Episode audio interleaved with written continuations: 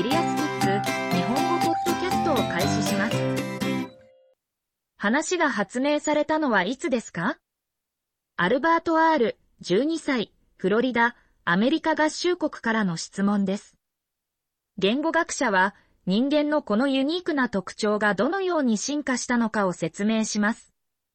答えてくれる先生は、カリフォルニア大学アーバイン校言語科学准教授、リチャード・ヒュートレル博士です。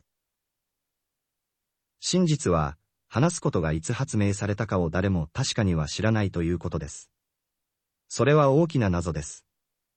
しかし、じゅうごねんかんの言語科学者として、人々が言語を使って互いに話し始めた時期と、それがどのように始まったと私たちが考えるかについて、私はあなたに最善の推測を伝えることができます。チャプターいち。人間の言語とそれが、どのくらいの期間、存在してきたか。話すことは、私たちの種であるホモサピエンスに特有の活動です。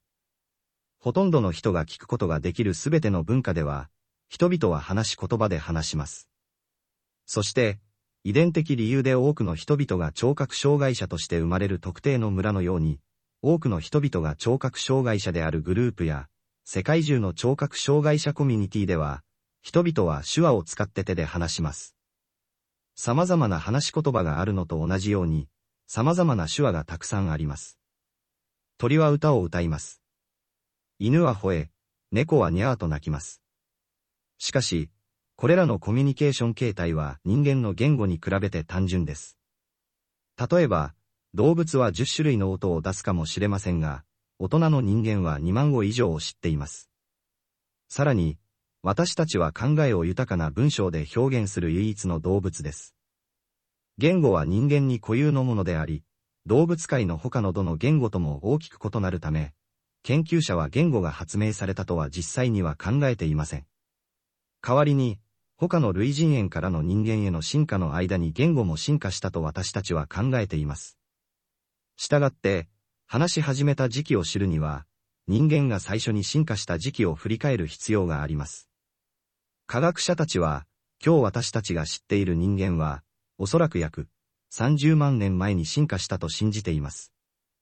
ホモ・エレクトスのような私たちの進化の祖先や、ネアンデルタール人のようないとこも、言語を持っていたかもしれませんが、研究者は確かなことは知りません。驚くべきことは、そのほとんどすべての時間の間、すべての人が言語を使って行ったのは、話すことでした。約ごせんねんまえまで、読み書きはありませんでした。これは、現代人が存在していた期間と比較して、最近のことです。人間が地球上に存在していたほとんどの時間の間、誰も本や看板を読んだり、名前を書き留めたりしませんでした。人々はアカウントを追跡できるように物事を書き留め始めました。例えば、ファーマージョーがファーマージルにさんとうの羊を借りている場合、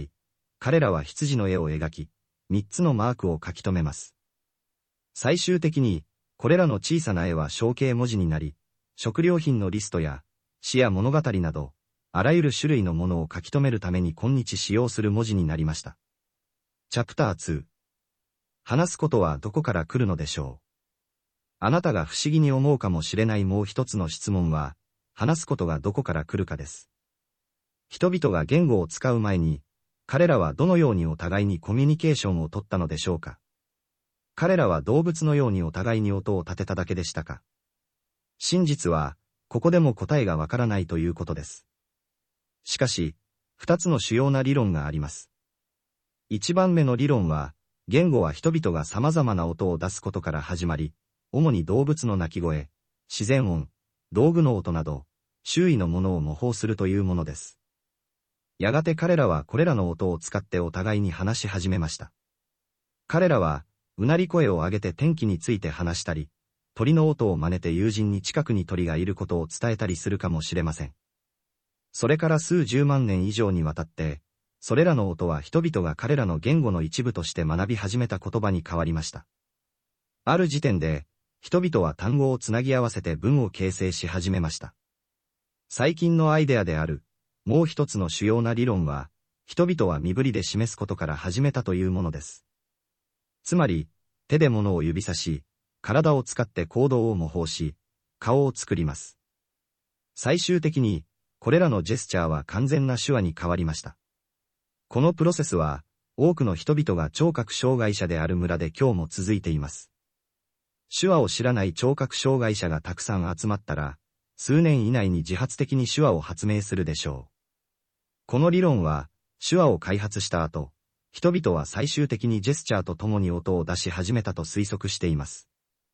ある時点で、彼らは自分の体を使うのではなく、ほとんど言葉になる音を出すことに切り替えました。彼らが音を出すことに切り替えた理由は、理論によれば、大声で話すことで、相手が見えなくても誰かとコミュニケーションを取ることができるからです。このような大きな質問は、私たち全員が人間であることの意味を探求することを可能にします。言語を持っているのは人間だけなので、言語がどこから来ているのかを理解することは、私たちもどこから来ているのかを理解する方法です。キュリアスキッズ日本語ポッドキャストを終わります。この記事は、クリエイティブコモンズライセンス シーシーエル の下でザ・カンバセーションと各著作者からの承認に基づき再発行されています。日本語訳は、アーカイブ・フォー・キッズの翻訳責任で行われています。ウェブサイトでオリジナルの記事を読めます。